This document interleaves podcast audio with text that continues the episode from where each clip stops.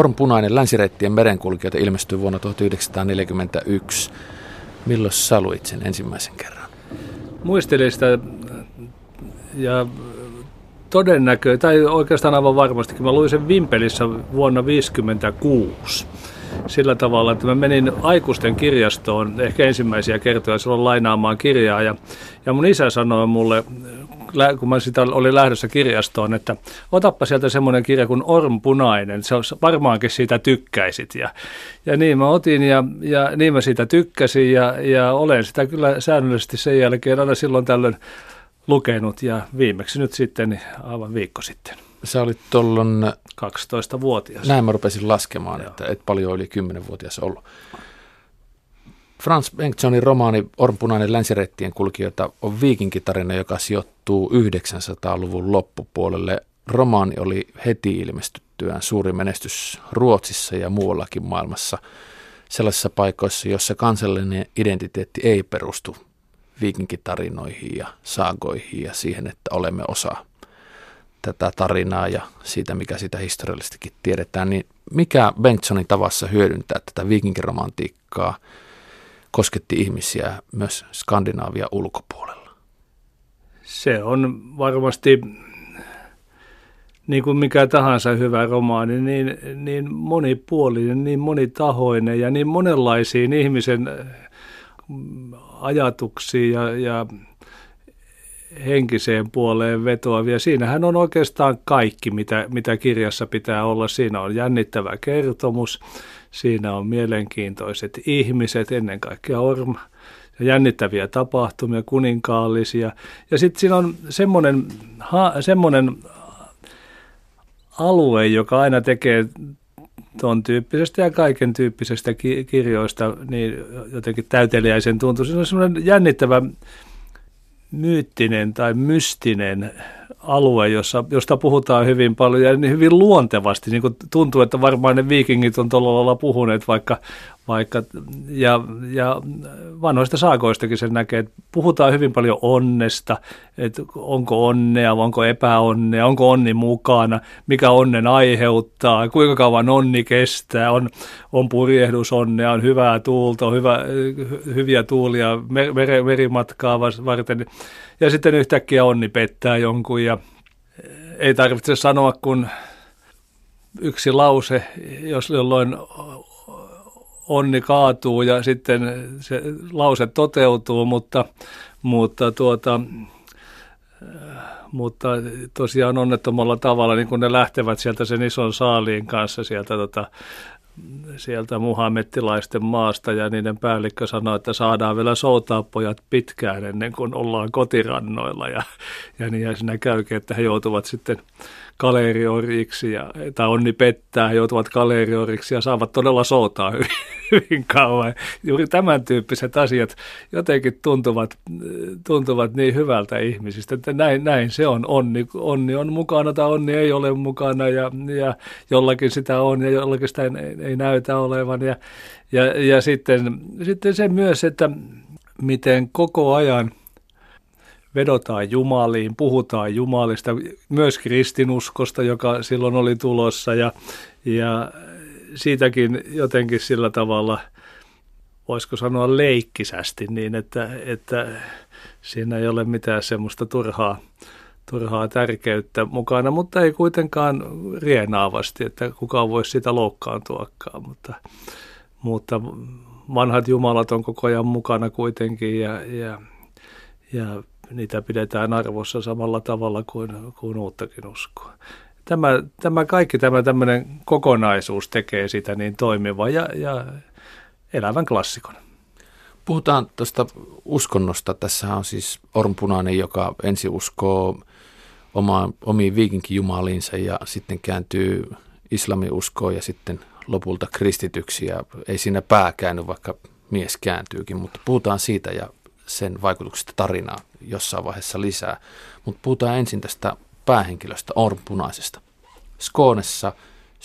Nykyisessä Skoonessa syntynyt viikinkisukuun päällikön poika.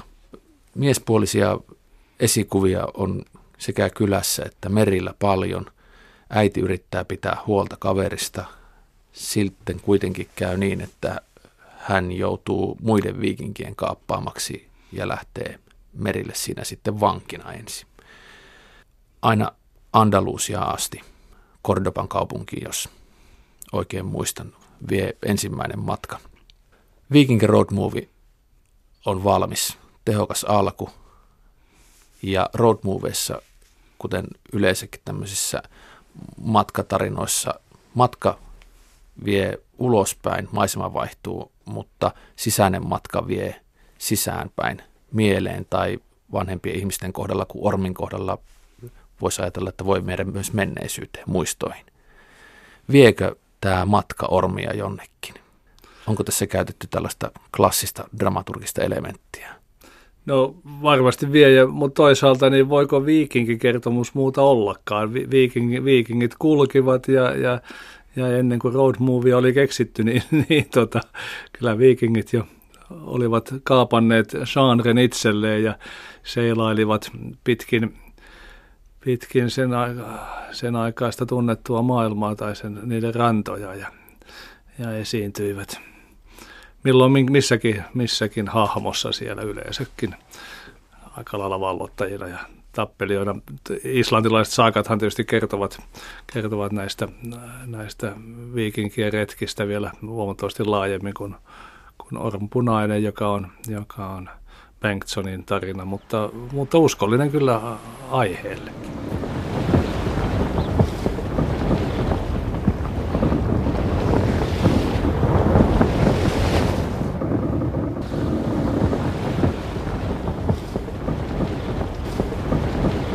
Miten hyvin, kun sä tunnet Islantia ja viikinkikulttuuria, niin miten hyvin sä vaistovarasti tunnet sen, että minkälaista taustatyötä tuo Bengtsson on tehnyt? Saadaanko sen tämä Orm Punaisen uskottavaksi? Kyllähän se tietenkin on lukenut kaikki keskeiset saakat varmaankin ja sitä kautta löytänyt hyvin minusta sen kyllä juuri sen tavan, jolla saakat kertovat juuri tästä onnesta ja jumaliin uskomisesta ja uhraamisesta ennen merille lähtöä. Kaikki tämmöiset yksityiskohdat, joista saakat kertoo, niin tässä on kyllä minusta hyvin tarkasti tuotu esiin. Ja siellähän vilisee myös koko ajan nimiä, joita on saagoissa, niin että siellä on todellisia henkilöä, Laajasyli ja Erik Verikirves ja Erik Voittoisa ja tietysti Sven kuningas ja tuo Harald Sinihammas on tunnettu kuningas ja Englannissa hallitsee kuninkaita, jotka saagat jo mainitsi, että se on historiallinen tausta on kyllä varmastikin aivan oikea, että siitä ei mitään virheitä, isompia virheitä, minä ainakaan huomannut mitään virheitä, mutta ehkä nyt joku historioitsija voisi huomata, mutta että romaani riittävän tarkka.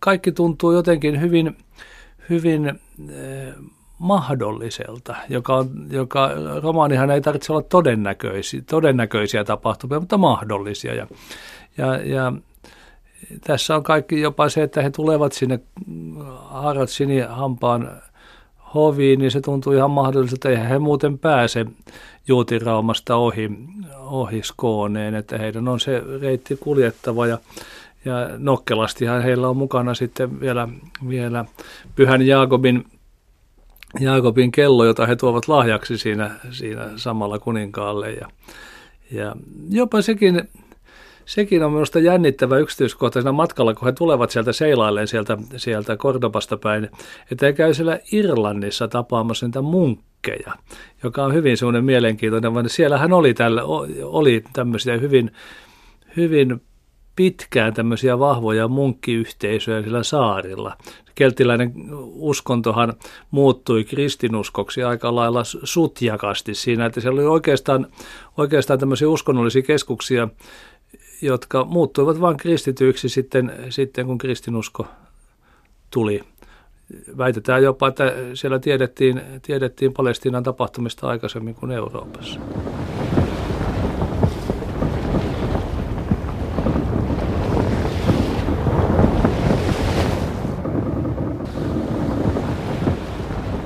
Tässä viikinkitarinassa on erittäin paljon väkivaltaa. Kaikki omaisuus saadaan ryöstämällä ja miesten keskinäinen kunnia ratkotaan aina miekalla. Tässä päitä tippuu, käsiä ja jalkoja irtoilee, nuolia tulee silmiin aina aika ajoin sekä omille että vieraille. Kaikesta päättömyydestä huolimatta tämä väkivalta ei ainakaan minusta tuntunut pahalta. Miten sä selittäisit sen, että turtuuko tähän vai mikä se on syynä siihen, että tämä ei kuitenkaan tunnu herkuttelevan sillä väkivallalla, vaikka sitä onkin yksityiskohtaisestikin kuvattu? Se on tietysti niin jotenkin toteavaa siinä, että sillä ei tosiaankaan herkutella, vaan todeta, että näin kävi. Ja ehkä on semmoisia kansoja ja kansanosia, joista lukiessa se tuntuu luonnolliselta. Viikingeistä tiedetään, että sellaisia ne olivat. Kyllä ne siellä tosiaan saakojenkin mukaan päitä halkoivat ja suurimpina sankareina pidettiin niitä, jotka pystyivät halkaisemaan miehen, täysissä sotavarusteissa olevan miehen keskeltä halki lyömällä sitä kirveellä päähän niin, että se halkesi keskeltä.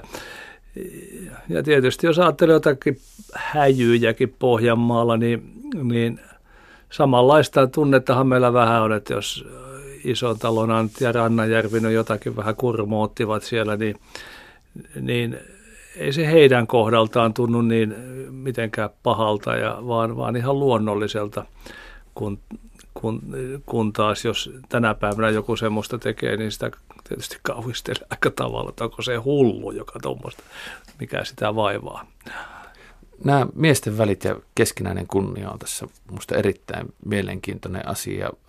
Tarinan kaikkien viikinkien Ormia, hänen kaverinsa Tooken, Krooken, kuningas Haraldin, kenen tahansa kunnia vaatii aina välillä jonkun kuoleman tai vähintäänkin miekalla vammauttamisen pelkästään pienen naljailun jälkeen.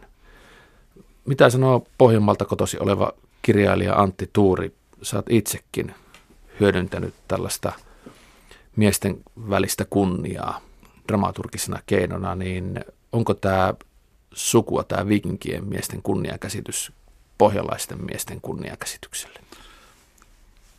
Kyllä, siinä sitä on ja varmasti se on vähän kaikkien kansojen miesten kunniakäsitykselle ollut miesten kunniakäsitys on ollut vähän samalla. Jos nyt katselee jotakin Villilännen elokuvaa, niin samanlaistahan sieltä tulee. Ja ei noin Donin kasakatkaan nyt sen kummallisemmalta näytä. Ja, että samantyyppistä se on ollut miessukupuolen kohtalo. Ainakin tähän asti. Pohjanmaalle ja viikinkiyhteisössä. Niin, ja Donin laaksoissa ja monissa muissakin paikoissa. Sä oot tullut tunnetuksi suurena Islannin luonnonystävänä ja Islannin valkoisen haukan ritarikunnan ristin saajana Islannin valtion taholta. Onko ormpunaisella ollut osuutta siihen, että olet löytänyt Islannin? Ei suoranaisesti. Mä löysin Islannin oikeastaan Itävallasta tapaamalla sieltä islantilaisen kirjailijan, joka sanoi mulle niin haastavasti, että ketään ihmistä ei voi pitää sivistyneenä, ellei se ainakin kerran elämässään olisi käynyt Islannissa ja päätin sitten käydä siellä ja miellyin siihen paikkaan kovasti ja niihin ihmisiin ja luontoon ennen kaikkea ja tämä kiintymys nyt on sitten 4. vuosisadan 30 vuotta tässä jo säilynyt. Sä olet saanut tämän huomionosoituksen Islannin valkoisen haukan ritarikunnan ristin. Tunnetko sä siltä osin olevas osa viikinkitarua? Mä en nyt suoraan sanottuna oikein ole kunniamerkki-ihminen, että en mä ole sitä sen kummemmin ajatellut, kun mä sen sain niin taskuun, niin sen panin, mutta enkä ruvennut nikottelemaan myöskään, enkä neiteilemään, että en ota vastaan. Ihan hauska elehän se tietysti oli presidentti Vigdis Finnbogadottirilta silloin ja kaunis ele, mutta en tosiaan kunniamerkkejä arvosta, enkä sitä kautta ole ajatellut suhdettani Islantiin enkä viikinkeihin. Mun suhteeni viikinkeihin syntyi varmasti Orpon Punaisen kautta ja sitä kautta sitten aikoinaan, kun tuli kysymykseen saakojen kääntäminen, niin lähdin sitäkin tekemään ja vähän opiskelin Islantia Helsingin yliopistossa jonkin aikaa, että se kyllä Orpon Punaisella varmaan siihen oli osuutta, että tämmöinen kiinnostus oli jossakin piilevänä olemassa koko ajan ja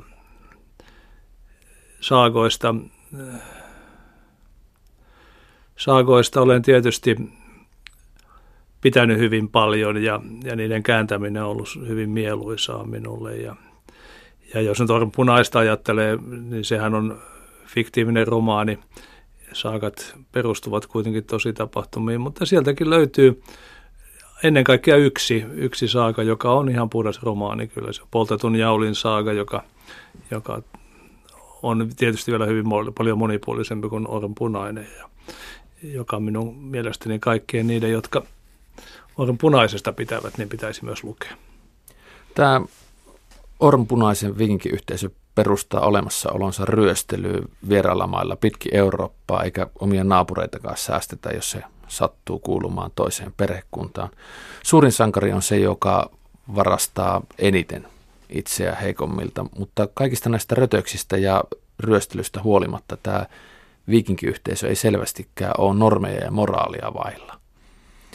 Mitä sä sanoisit, että minkälainen tämä viikinkiyhteisön normi- ja moraalisäännöstö on?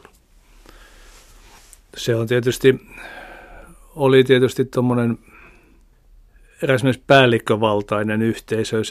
Islantihan oli toisaalta tämmöinen vapaiden miesten yhteenliittymä, siellä ei ollut kuningasta eikä mitään kuvernööriä, vaan siellä oli vapaat miehet kokoontu käräjille päättämään asioista, mutta vapaat miehet tietysti olivat suurtalollisia ja heillä oli orjat ja pientalolliset siinä alhaalla. Se oli, niin kuin siihen aikaan voi kuvitella, niin feodaalinen varmastikin se yhteiskunta. Ja sitten Mantereen Norjan puolellahan jo Harald Kaunotukka hyvin varhaisessa vaiheessa alisti alleen kaikki nämä vuonokuninkaat, jotka oli tämmöisiä pikkupäälliköitä Norjassa ja samoin Tanskassa, sitten Ruotsissa oli jo selvästi kuningasvalta. Ne oli sillä tavalla järjestäytyneitä yhteisöjä, yhteiskuntia, joilla oli omat lakinsa.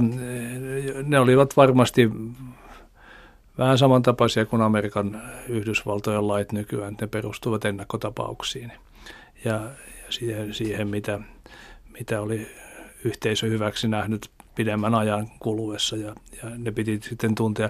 Islannissa oli hyvin tarkasti tämmöiset lainlukijat, jotka käräjillä päättivät asioista. He tiesivät koko sen laajan lakikokoelman, mitä siellä oli satojen vuosien aikana syntynyt suusanallisena ja mä luulen, että hyvin samantyyppisiä oli tietysti periaatteessa yhteiskuntien toiminnat kaikissa Pohjoismaissakin tai kaikissa Skandinaavian maissa. Ja sitä samaa tämä Orpon Punaisen yhteisö heijastaa. Joo, kyllä. Mutta näissä maissa tietysti kuninkaalla oli yksin valta, että hän pystyi sen päättämään, mikä oli oikein ja mikä oli väärin. Periaatteessahan tuommoinen pikkupäällikkökin, niin kuin Orpon, pystyy tekemään oikeastaan mitä tahansa, mutta hän ei pystynyt tekemään sitä pitkään, että jos hän rikkoi niitä yhteiskunnan normeja, niin silloin siellä nousi tietysti sitten vastarinta, joka ei hyväksynyt ikään kuin laittomuuksia kenenkään taholta.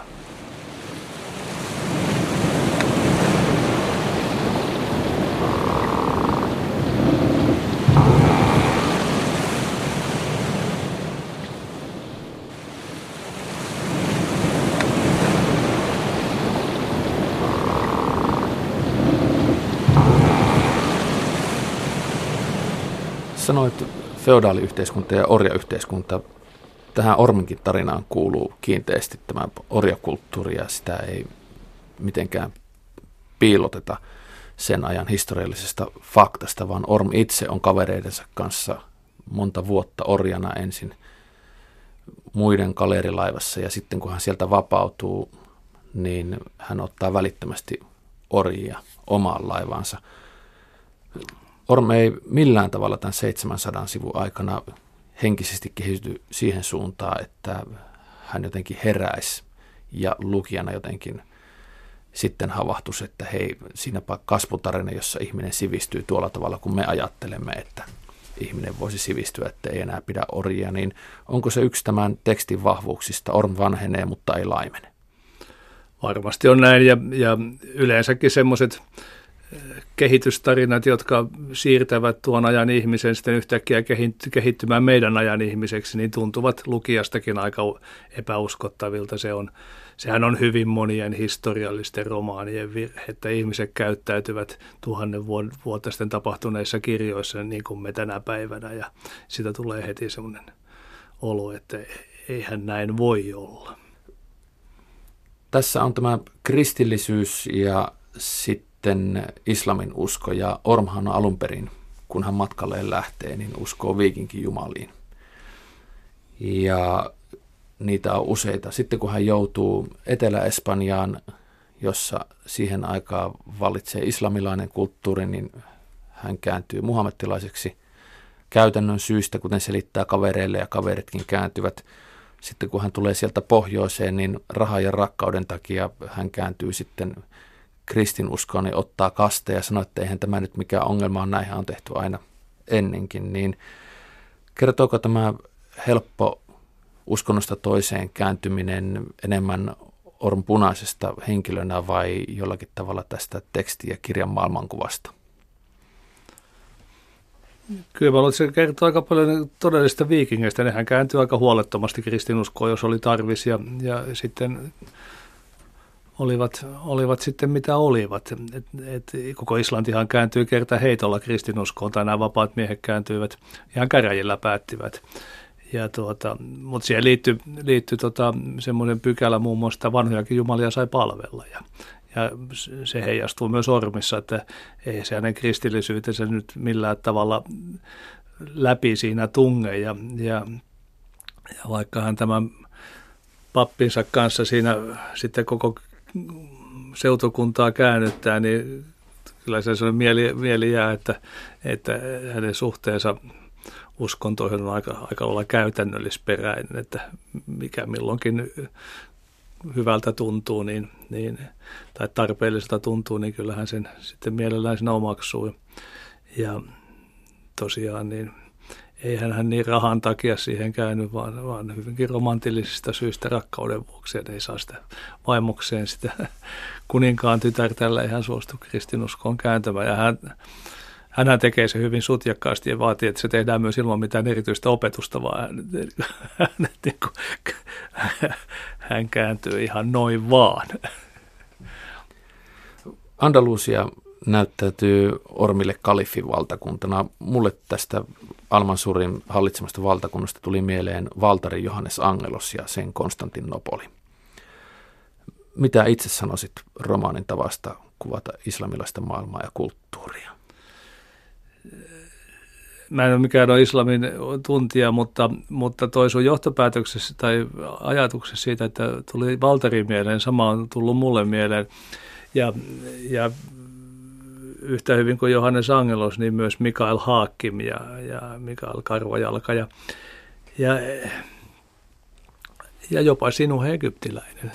Se ei nyt tule ehkä mieleen tästä kalifin valtakunnasta, vaan Bengtssonin kertomistavasta, jossa tuosta tyylistä, niin mä luulen, että Valtari on maistellut sitä aika lailla silloin, kun hän siirtyi kirjoittamaan näitä suuria romaaneitaan, laajoja romaaneitaan menneisyydestä. Niin juuri semmoinen, jos ajattelee Sinuhe Egyptiläistä, jossa vanha Sinuhe muistelee elämäänsä, niin oikeastaan Ormhan tekee samalla tavalla.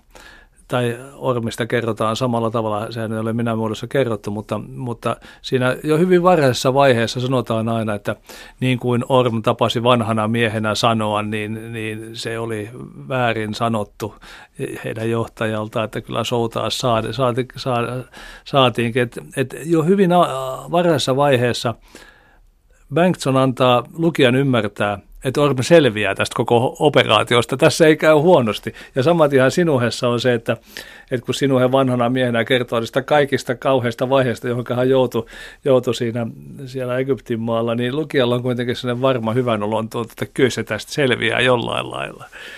Ja sama kertomistapa, ja semmoiset pitkiksi rytmitetyt lauseet, niin tuo mieleen Sinuhen. Ja myös jotenkin mä olen jossain semmoisessa vaiheessa lukenut Johannes Angeloksen, että se ei mulle sillä napannut, mutta Mikael Haakkim oli mun mielestä ihan niin jotenkin hyvinkin paljon samalla tavalla kerrottu kuin Orm Punainen. Mahtava hallitsija Almansur ottaa maahan galeriorjana tulleen Orm Punaisen kavereidensa kanssa henkivartiokseen, ja tämä muutaman pienen sattuman jälkeen tapahtunut ylennys meni mun mielestä ihan Hollywoodiksi. Minkä takia tämä tarina vaatii kerta toisensa jälkeen todisteen Orm Punaisen sotilaallisesta onnistumisesta?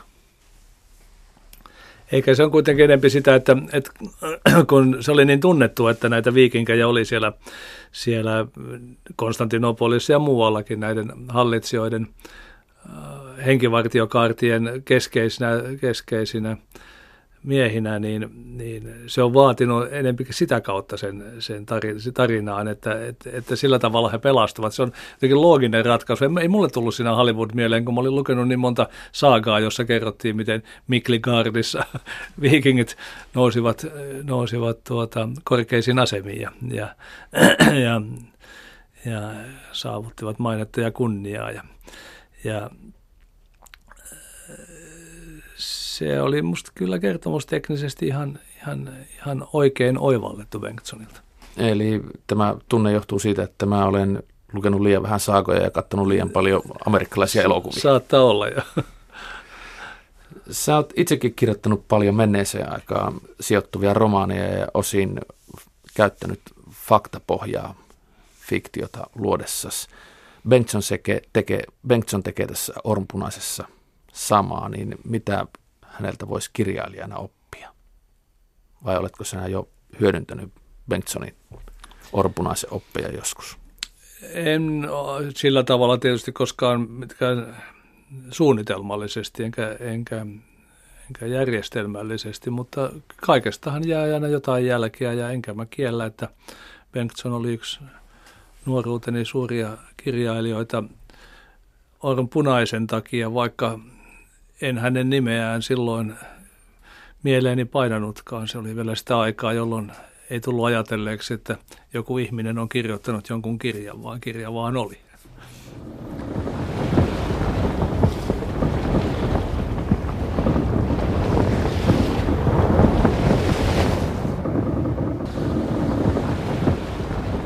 Orm Punainen länsireittien merenkulkijoita menestyksen jälkeen Frans Bengtsson kirjoitti romaanille jatko-osan Kotona ja idän retkillä. Tekstissä on paljon sisäiskertomuksia, joita Orm kuuntelee kotona ikään kuin jo kiikkustuolissa, vaikkei kovin vanha mies olekaan. Perheellisenä miehenä kuitenkin, ja Ormin elämä ja itse tekstikin tuntuu jotenkin pysähtyvän ja tylsistyvän pikkuhiljaa. Mikä auttaisi Ormia ja tekstiä pysymään tässä kakkososassa liikkeessä, pakottamaan lukemaan, niin kuin olet joskus tätä ilmaisua käyttänyt? En sitä sillä tavalla ajatellut, mutta että sisäkertomushan on ihan hyvä tekninen keino, mutta sen täytyy jotenkin niin vahvasti liittyä sitten siihen perustarinaan, että ihan vaan mitä sattuu sisäkertomuksia, jos heittelee, jotka on kirjailijaa kiinnostaneet itseään, niin se ei ole hyvä tekniikka. Jos ajattelee, että jotain Veijo Meren Manilaköyttä, jossa sisäkertomuksia on käytetty loistavalla tavalla, niin kirjojen kirjoittamisesta on pakko sanoa, että kaikki on mahdollista. Kaikki voi tehdä, kun vaan tekee se hyvin. Ja Bengtsson ei onnistu tekemään siinä toisessa osassa hyvin sitä sisäkertomusten käyttöä. Ja myös se idänretkillä olo näkyy, että hän ehkä ei ollut kuitenkaan sitten enää sitä sisäistänyt niin vahvasti omaan kertojaan minänsä sitä tarinaa, vaan ottanut selvää erilaisista historiallisista lähteistä, että kuinka kuljettiin ja mitä tapahtui ja mitä saattoi tapahtua. Ja se meni minusta joka luettelomaiseksi ja vähän semmoiseksi, että kun oli löytynyt joku tosiasia joku fakta, niin se oli sitten kerrottava ja se oli pantavaa tapahtumaan ormille, joka ei ollenkaan näy siinä ensimmäisessä osassa, vaikka ilmeisesti ihan samalla tekniikalla hän on senkin tehnyt, mutta siihen sattuivat loksahtamaan paikalleen ne palat niin hyvin. Jokaiselle palalle paikka löytyi, kun tässä toisessa kohdassa ei. Tuommoinen kirjan kirjoittaminen on, mä oon verrannut sitä joskus tuommoiseen putslepelin tekemiseen, että vaikka löytää kuinka kauniin palan, niin jos ei sillä ole reikää siinä putslepelissä, niin sitä on turha siihen yrittää tukkia, vaan se pitää panna taskuun ja odottaa, että vielä ehkä tulee semmoinenkin putslepeli vastaan, jossa on reikä tätä palaa varten. Ja sitä minusta Bengtsson ei siinä toisessa osassa ollut malttanut ottaa huomioon. Eli Veijo Meren Joose Keppilän junamatka sisäiskertomuksineen toimii paremmin kuin tämä Ormpunaisen kakkososa. Joo, ilman muuta. Mutta että se ei, niin kuin sanoin, niin se ei sulje sitä pois, että eikö tässä Ormpunaisessakin sisäkertomukset olisi toimineet, mutta ne ei vaan ole noita sisäkertomuksia, joita siihen olisi pitänyt laittaa hänen tai kaikkia noita. Siinä on nyt sisäkertomuksia, jotka on sinänsä mielenkiintoisia, mutta pysäyttävät kuitenkin sen itse eteenpäin vievän voiman, joka kirjassa täytyy olla.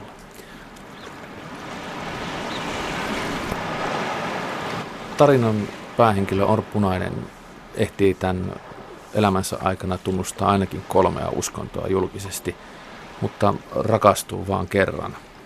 Yleensähän se on toisinpäin, sekä elämässä että kaunokirjallisuudessa.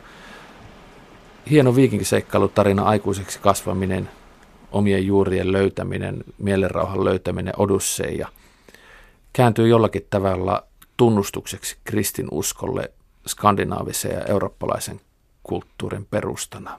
Onko mä lukenut tämän väärin vai onko tässä joku sellainen piiloviesti ehkä?